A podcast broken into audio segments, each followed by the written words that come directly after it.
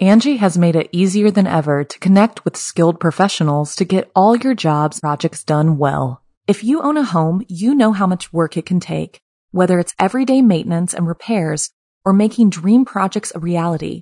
It can be hard just to know where to start, but now all you need to do is Angi that and find a skilled local pro who will deliver the quality and expertise you need. Angi has over 20 years of home service experience, and they've combined it with new tools to simplify the whole process. Bring them your project online or with the Angi app, answer a few questions, and Angi can handle the rest from start to finish or help you compare quotes from multiple pros and connect instantly, which means you can take care of just about any home project in just a few taps. Because when it comes to getting the most out of your home, you can do this when you Angi that. Download the free Angi mobile app today or visit Angi.com. That's A-N-G-I dot com. Look, Bumble knows you're exhausted by dating.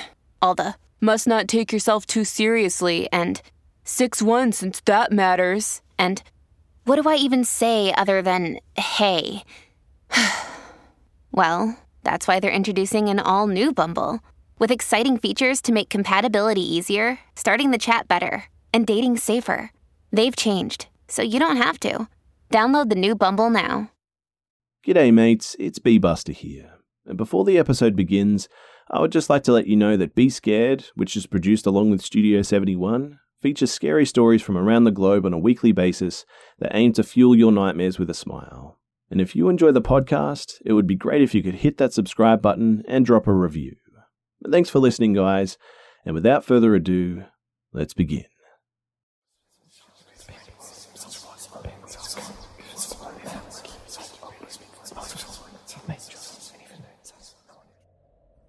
So, this is a story that I haven't really told anyone, partly because elements of the story are just, well, not really appropriate in most social situations. And as a result, I've locked this away in my memory and I rarely think about it. Also, as a, a, bit of a disclaimer, I'm completely aware that this story involves me being very stupid and careless. I'm not going to inject these acknowledgements into the story, but rest assured that in hindsight, I'm aware of the foolishness that took place, and I don't need to be chided on the topic. So, the year was about 1998 to 1999.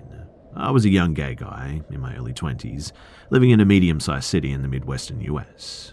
This was a, sort of an in between, a transitional time for gay people, where in most populous areas we had enough respect to live openly, but there were still plenty of people who just didn't like us. It was also well before the invention of smartphones and the internet was still in the early stages of mass adoption. There were large communities online, but it wasn't yet at the point where most Americans were online. In fact, online socialization consisted of chat rooms hosted by various services like AOL, Yahoo, or IRC servers, and message boards were still used by large numbers of people, but not as much as today.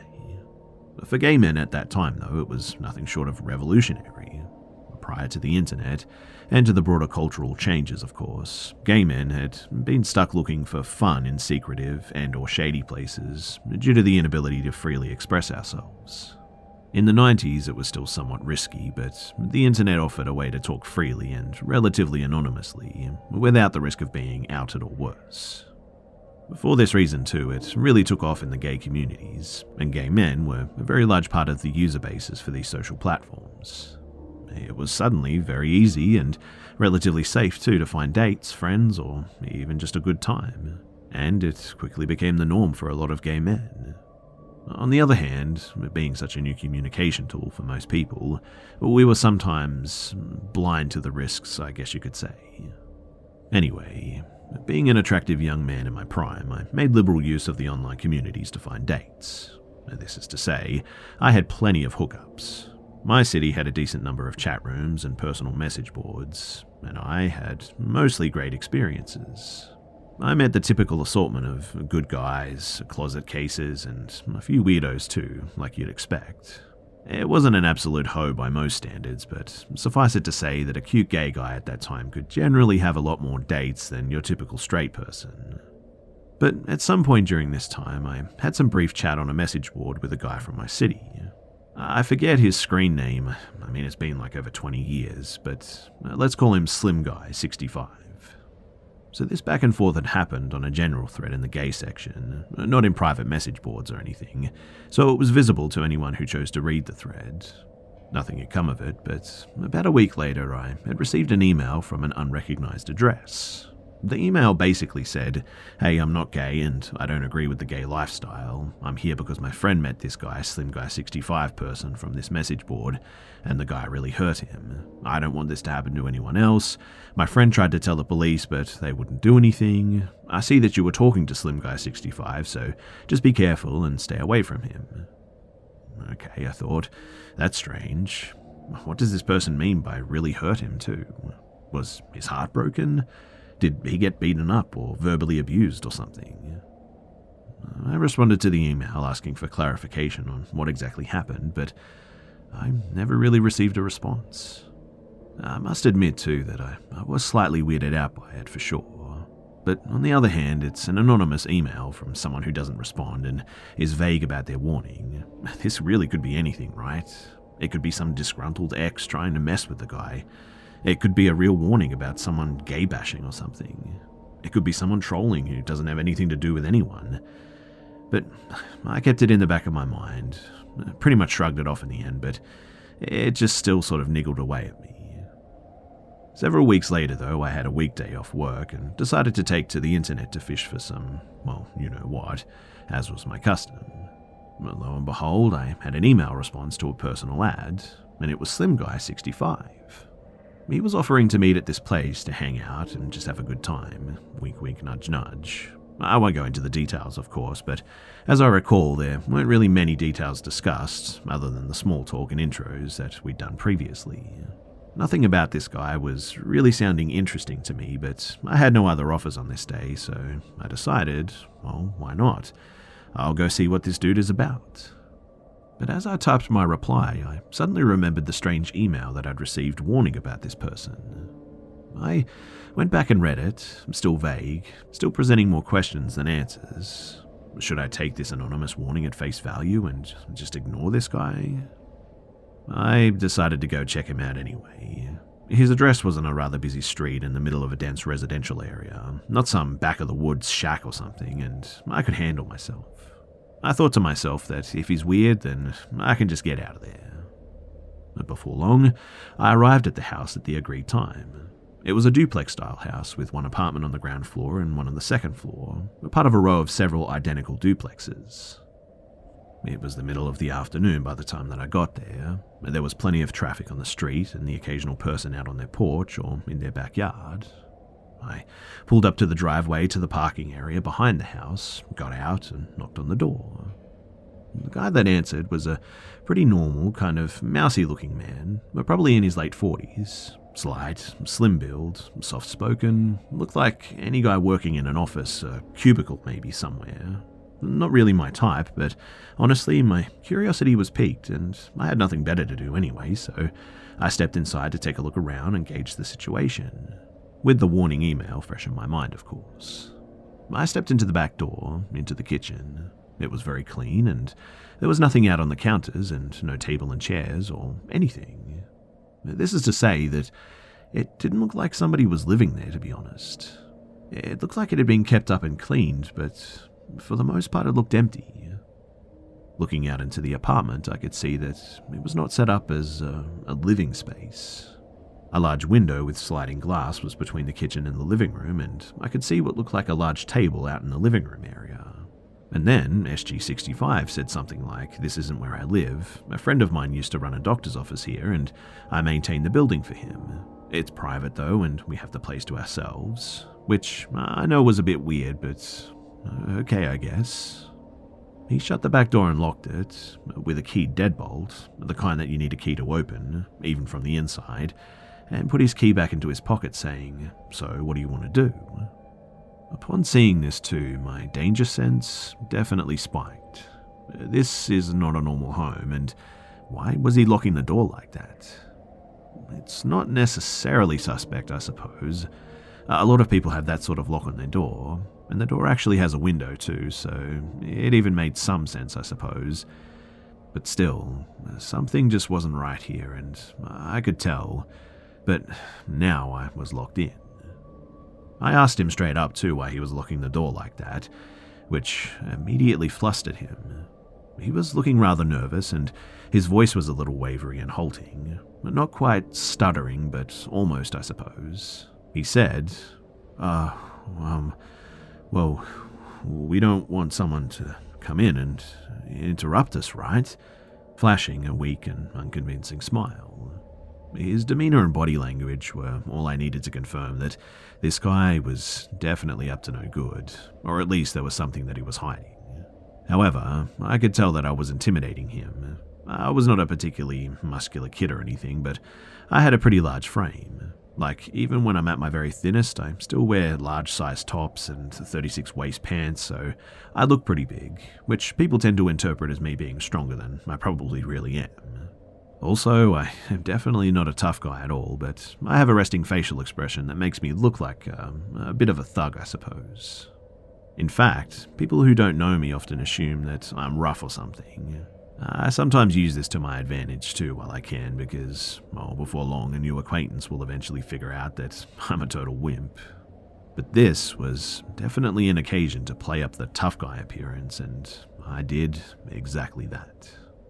I put my best steely face on and I told him to unlock the door and that I didn't want to be locked in here like this. He looked for a moment like he was going to pee his pants and then he said, Okay, alright, I'll unlock this. And he unlocked the deadbolt. And then, I'll just lock the knob here, okay? He turned the little dial that locks the doorknob. That was fine with me, to be honest. I continued to stare at him until he said, I'll leave the keys on the counter right here and he set the keys down near the sink. I was relatively satisfied with this answer, to be honest. At this point, though, my adrenaline was definitely flowing. I was almost in full flight or fight mode, but I was kind of stuck in place. The guy was now between me and the door, though, and I was freaked out, but this little weasel didn't appear to pose any immediate physical threat to me. I could tell that his pants pockets were empty, too, and that I was intimidating him now. But still, I didn't know exactly what to do. Now, keep in mind that despite my wordy descriptions, this all happened very quickly, without any real sort of long pauses. It had only been maybe one or two minutes since I'd stepped into the door by this point, and this all happened at the pace of a conversation. The guy was obviously nervous and trying not to appear so. He said, Well, let's go in and walked a wide path around me through the kitchen into what would normally be the living room, and toward the hall to the right from there. I was familiar with this floor layout, it's pretty common in this area. Uh, the hallway would lead up to two small bedrooms, with a bathroom in between them. But I sort of hesitated, thinking that I should just walk out that back door and take off. But really, now I was super curious. I mean, I knew there was no way in heck that I'm doing anything with this guy at this point, but I kind of want to see what's going on in here. Also, I was pretty confident that I could take him if it came to a fight, so I slowly headed toward the living room. I remember it feeling like I was walking in slow motion, and from the kitchen entrance I could see large rectangular stainless steel tables taking up a lot of the living room. I remember thinking too that this looks a lot like a surgical table, in fact, it looked like it could rise and tilt, and it also had a recessed channel running all the way around the edge. In hindsight, I now know what that was. It was 100% a mortician's table. The dude had a mortician's table in there. But at that time, I just thought like it looked like a weird medical table of some sort. There were some other office typey sort of cabinets too and stuff around, I think, but now all I really remember is that table in that room. And then I noticed that the large front window looking out onto the street was covered by vertical blinds that were closed. SG65 said something like, uh, This used to be a doctor's office. Like I said, come on back here. The hallway revealed the room setup that I expected. The first bedroom was closed, the second bedroom was open to a small, very clean bathroom. At the end of the hall was the other bedroom, which looked like, if the doctor's office story was true, had at one time been converted to an exam room. He said, We can go into that room if you want. Go ahead, take a look. And he stayed by the other closed bedroom door. The back bedroom door was open, and I could see that the walls were covered in a sort of honey coloured wood panelling, the type you might see in a den or an office that hasn't been updated since like the 1970s. I slowly took a few steps down to that door, trying to be very aware of what Mr. Creepy was doing behind me, but he didn't move. When I got up to that room, though, the first thing that I noticed was the door had a sort of key deadbolt lock, like the back door. But this room, it locked from the outside. I wondered if there was a lever on the inside or something, but I pretty much knew the answer to that question without needing to check, because I also saw a chair, a non swiveling plastic desk chair with sort of thin metal legs, sitting near the center of the room. The room had old dark carpet and those wood panelled walls, like I mentioned. And I noticed that the walls were completely panelled with no windows. And I know that the room had at least one window, probably two, so whoever did that panelling went over those windows for sure. There was also a phone in there plugged in and sitting on the floor, it was an old office phone, probably from around the 80s or early 90s, dingy sort of beige plastic with several buttons to manage different phone lines. Just sitting on the carpet near the wall, with the chair at a slight distance facing the phone.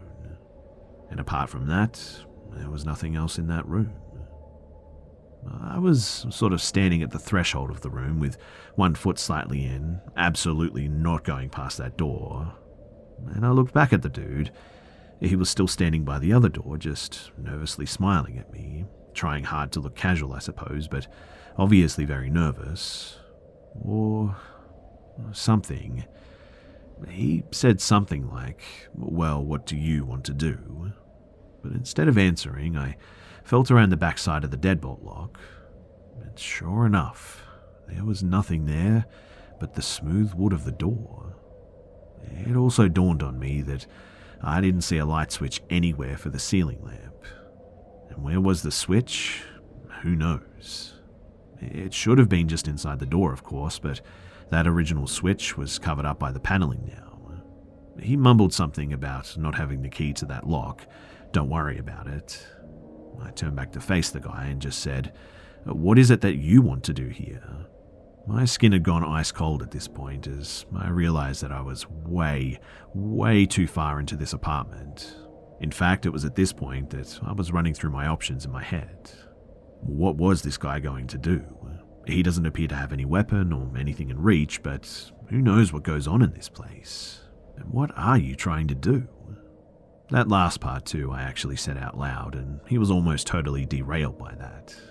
He stammered out, uh, some hot uh, man to man's fun stuff, with the weakest smile that I've ever seen, looking like he was just a hair's breadth away from fully panicking.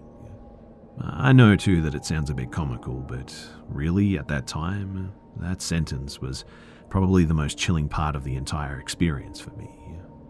It was just the way that he said it, like he had come up with something on the fly, like something that would sound plausible, but yet he failed.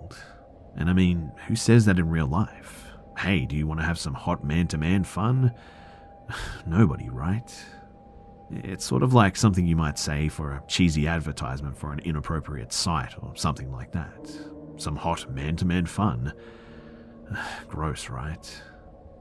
Anyway, that was it. I said to him, No, I just want to go and I'm leaving. And he said, oh, Okay.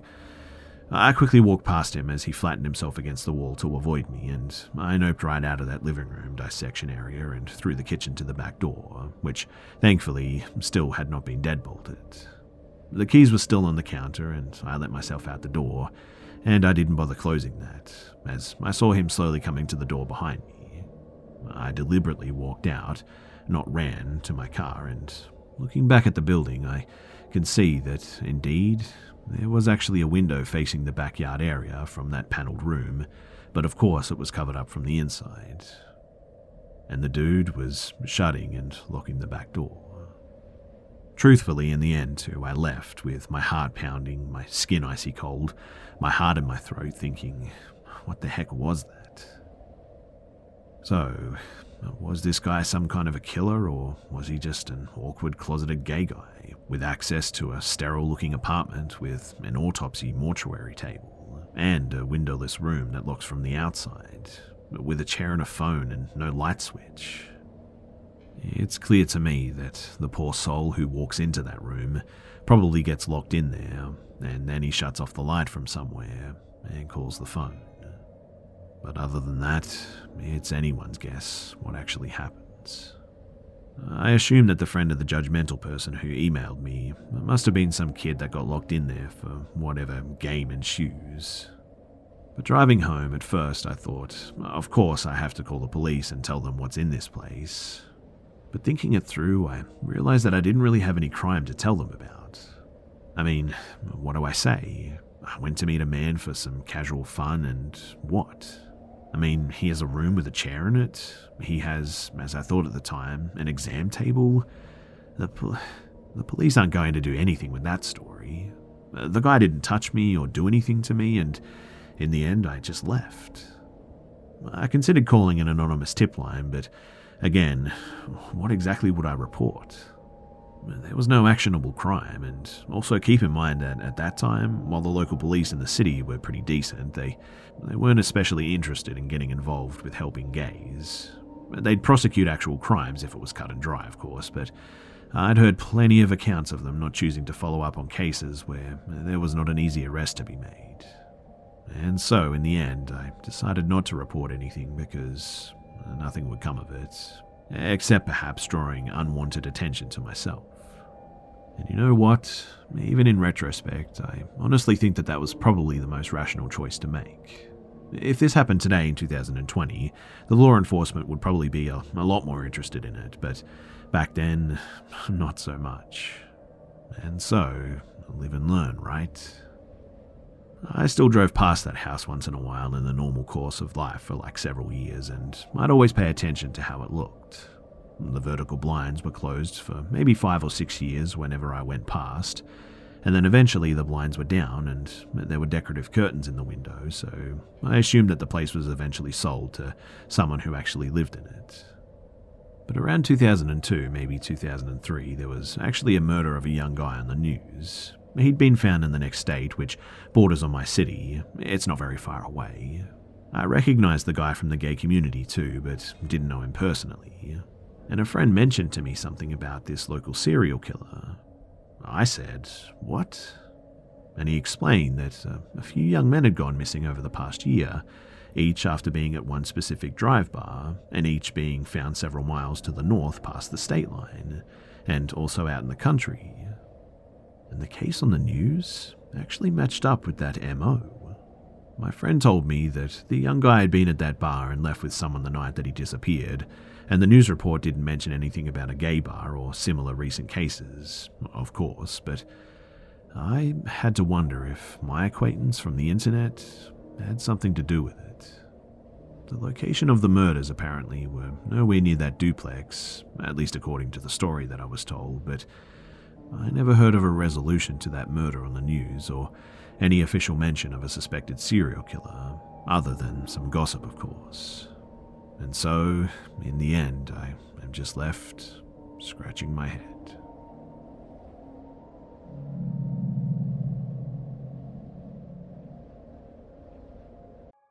Apartments.com believes that a dishwasher does more than just clean plates. It turns your whole place into a time machine by turning the time that you would have spent washing dishes into extra time for you. That could mean more time to read, more time to knit, or more time to contemplate the vastness of time itself. With apartments.com, finding somewhere to live with an elusive dishwashing slash time expanding device is easy. Apartments.com hosts the most rental listings with over 1 million available units. And with comprehensive search tools and instant alerts, you never have to worry about missing out on the perfect place. To find whatever you're searching for and more, visit apartments.com, the place to find a place. Angi has made it easier than ever to connect with skilled professionals to get all your jobs projects done well. If you own a home, you know how much work it can take, whether it's everyday maintenance and repairs or making dream projects a reality. It can be hard just to know where to start. But now, all you need to do is Angi that and find a skilled local pro who will deliver the quality and expertise you need.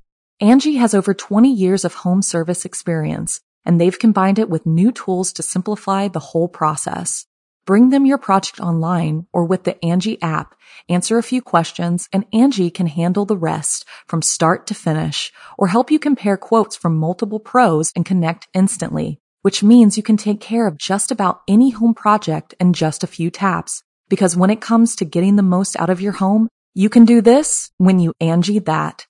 Download the free Angi mobile app today or visit Angi.com. That's A-N-G-I dot com. When I was a kid, my parents and I lived in a small mobile home in a plot that was across the street from the local cemetery. Although I don't remember much about living there, my parents and other family members have told me the stories. I do remember my dad and my mum arguing in the middle of the night one time. I remember my dad asking my mum, Why are you washing the clothes at this hour of the night? My mum arguing back that she wasn't, but we could hear the washer and the dryer running. I remember coming home and my parents freaking out because all the cabinets and the drawers were open. They assumed someone had broken into the house, but nothing was ever missing. I do remember one night, though, where multiple shadows entered my room and they were standing over my bed. I remember thinking it was my mum until, moments later, the lights turned on and my mum walked in to check on me. I was so freaked out that I never slept in my own bed again after that until I was about nine years old. There's a scene in The Fourth Kind, too, that made me have a breakdown because it honestly felt like a flashback. And these are the things that I do remember. But the rest of this story was told to me by my parents, my grandparents, church pastor, and also there's a police report about it. So one night, my parents were outside having a few drinks, and I was inside watching the TV. I must have been around five or six years old, but suddenly my parents heard me crying in pain and ran into the house to see what was happening. They saw me huddled over, crying and screaming, and my mum ran over to me to start asking me what was wrong. She then lifted my shirt to see if something was biting me, and there was nothing, but my skin was being pulled in pinches as if it was rubber. My parents were panicking and they ran to get to the phone to call for help, but the moment my dad reached for the phone, the pinching stopped and the front door slammed open as if someone had just run out. My dad then ran outside to see if he could see anything, but uh, there was nothing there.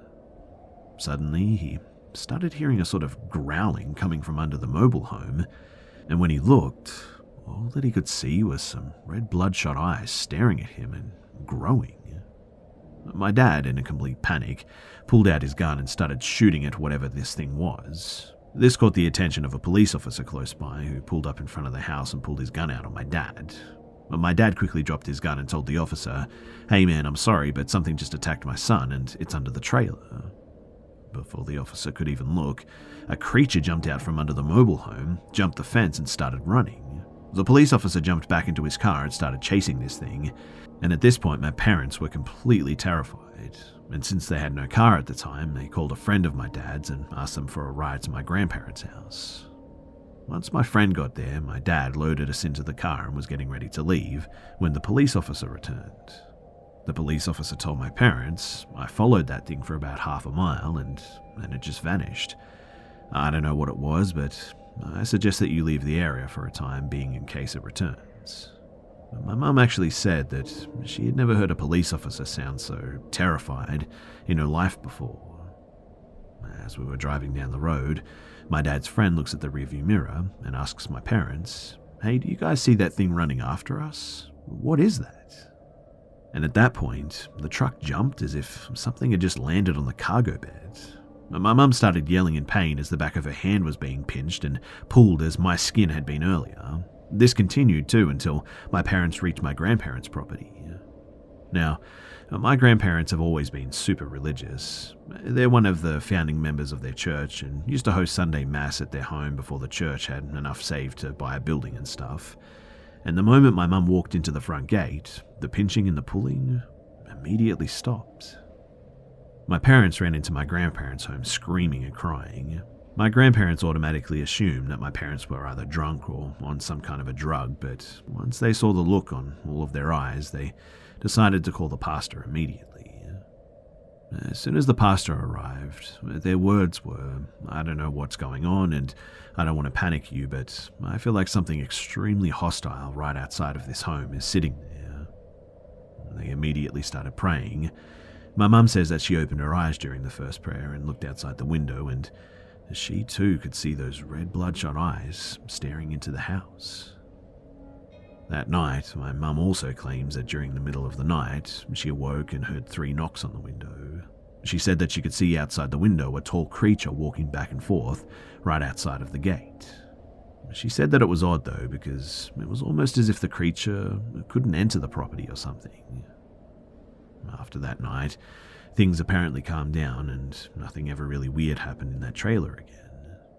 Although my parents did move a few months later, but even the renters and the people who now live there claim that nothing has ever happened to them. But something is definitely there, and I think it remembers us. The reason why I say this is because my parents drove past one night and saw three dogs jump out from the cemetery and perch themselves like birds almost on the fence, watching the car drive by.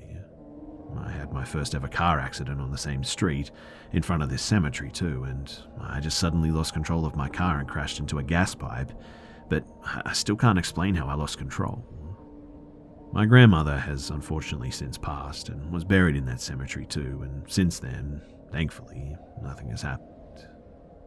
I like to think that she's putting those creatures in their place, sort of acting as my guardian angel, but to be honest, who knows what the heck is happening?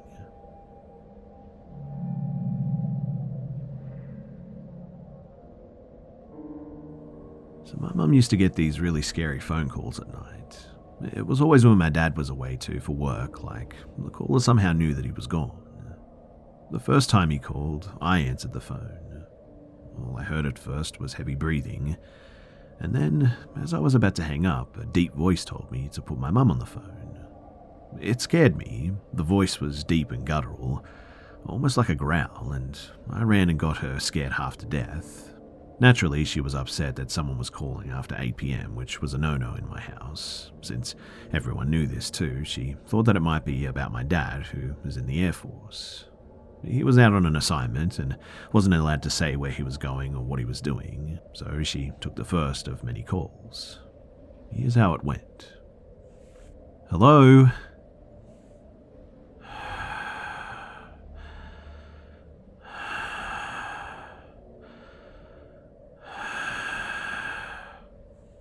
Who is this?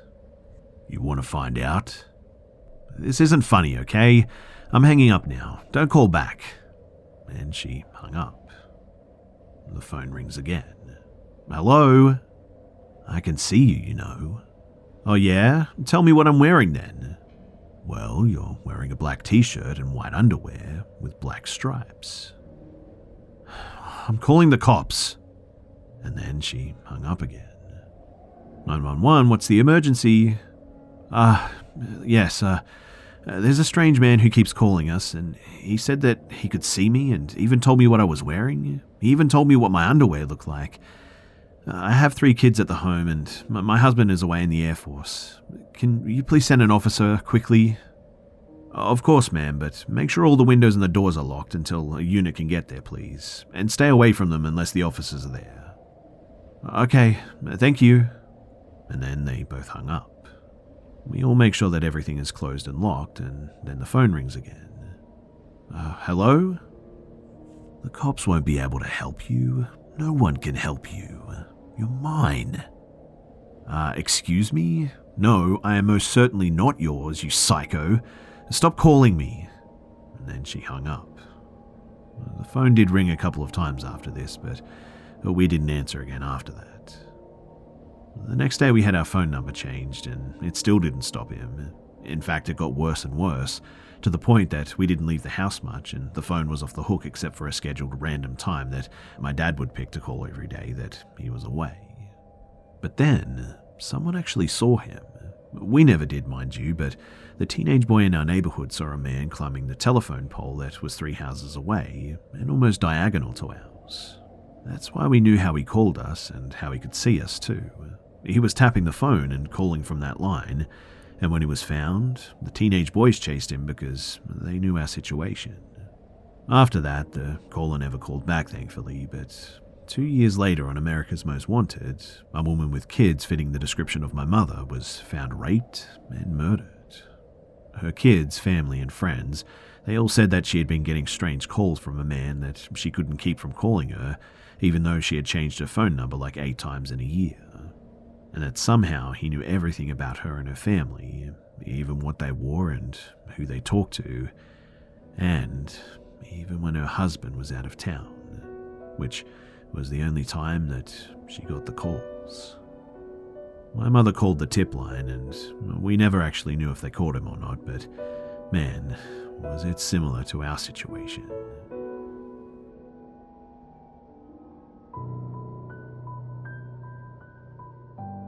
G'day, mates, it's B Buster here. Thanks for tuning in to this week's episode of the Be Scared podcast. And please don't forget to subscribe so you don't miss next week's episode too. Also, it would be much appreciated if you could share this new podcast with your friends and family and on social media too. Thanks again for listening, guys, and I'll see you, mates, in the next one. Angi has made it easier than ever to connect with skilled professionals to get all your jobs projects done well. If you own a home, you know how much work it can take, whether it's everyday maintenance and repairs or making dream projects a reality. It can be hard just to know where to start, but now all you need to do is Angi that and find a skilled local pro who will deliver the quality and expertise you need. Angi has over 20 years of home service experience and they've combined it with new tools to simplify the whole process. Bring them your project online or with the Angi app, answer a few questions and Angi can handle the rest from start to finish or help you compare quotes from multiple pros and connect instantly, which means you can take care of just about any home project in just a few taps. Because when it comes to getting the most out of your home, you can do this when you Angi that. Download the free Angi mobile app today or visit Angi.com. That's A-N-G-I dot com.